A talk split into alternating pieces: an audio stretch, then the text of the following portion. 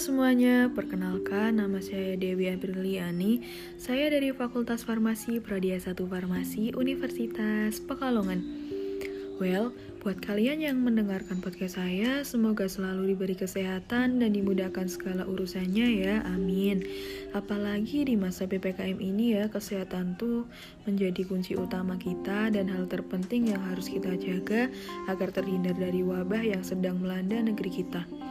Stay safe ya teman-teman. Pada kesempatan kali ini, apa sih yang mau kita bahas? Sesuai tema, kita akan membahas tentang Know Yourself Better, Living Life More Meaningful.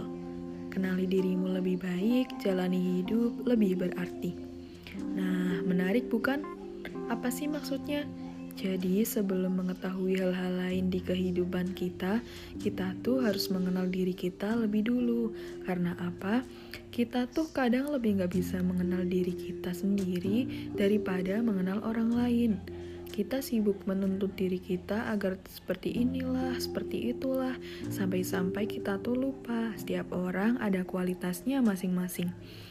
Tidak harus terlihat sempurna, yang mana membuat kita tidak menjadi diri kita sendiri, gitu loh.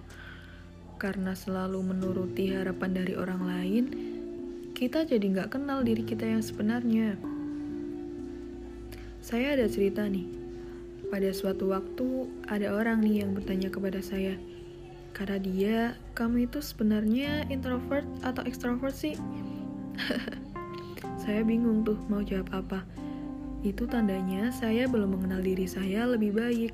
Karena kalau dibilang introvert, ya memang saya kalau di rumah, di dalam kamar seharian, nonton film, main HP, itu tuh saya betah dan nyaman banget.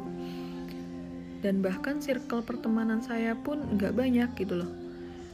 Tapi saya juga bisa di luar seharian sama teman-teman, ngobrol-ngobrol, bercanda-bercanda, dan saya juga ngerasa happy dan nyaman dan saya bukan juga bukan tipe orang yang uh, ansos gitu antisosial. Nggak saya nggak ansos.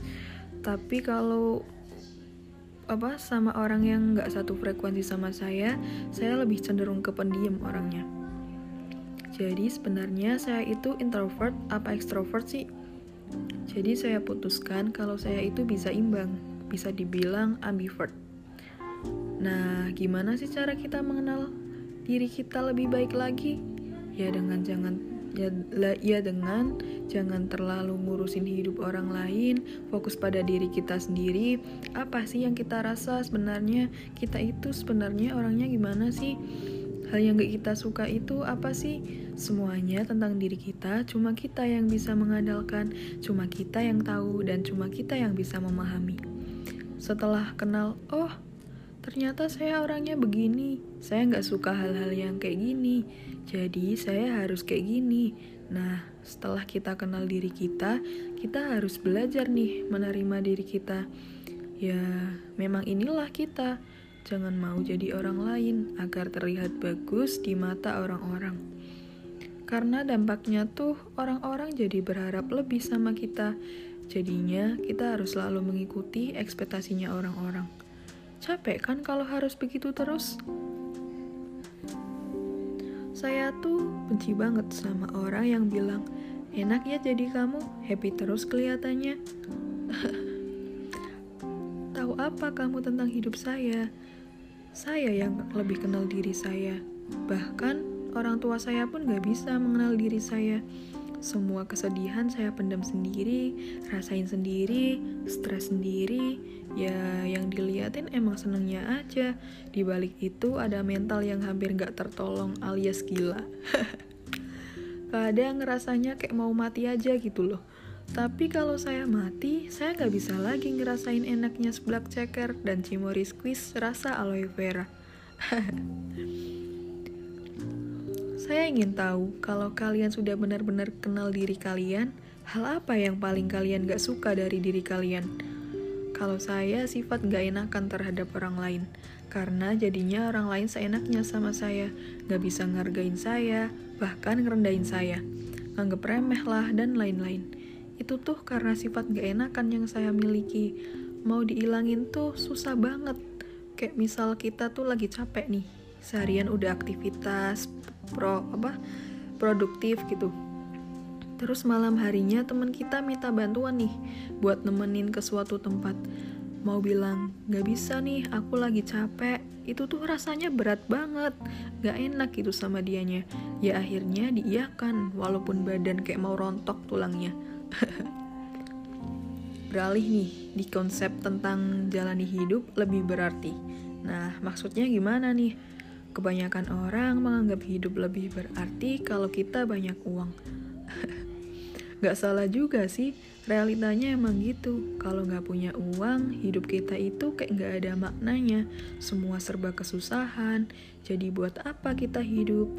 Itu kebanyakan yang dipikiran orang-orang. Terkadang kita ngerasa hidup kita tuh flat banget, membosankan, gini-gini aja, gak ada artinya, gak tahu arahnya mau ke mana. Nah, untuk menjalani hidup supaya lebih berarti, kita itu harus punya tujuan, target yang harus kita capai, mindset yang harus kita terapkan pada diri kita agar mencapai achievement yang kita inginkan. Yang paling penting sih, kita harus bersyukur. Dengan bersyukur, kita jadi lebih menghargai hidup kita. Gimana tidak? Bayangkan saja, kita bernafas gratis, sedangkan di luar sana, di berita, kita tuh melihat banyak yang kekurangan oksigen di masa pandemi ini, dan harga oksigen pun gak murah gitu loh. Bahkan pada berebut oksigen demi mempertahankan hidup. So, jalani hidupmu agar lebih bermakna, jangan mau setak di zona yang gak ada artinya, keluar dari zona itu. Rubah mindset kamu sendiri. Karena yang ngerti diri kamu ya diri kamu sendiri. Buatlah pencapaian sebanyak mungkin selagi masih muda, gak usah terlalu overthinking tentang masa yang akan datang, jalani aja masamu yang sekarang, buatlah lebih bermakna, lebih berarti, intinya tetap bahagia. Saya Dewi Perliani, sekian podcast saya, see you everyone.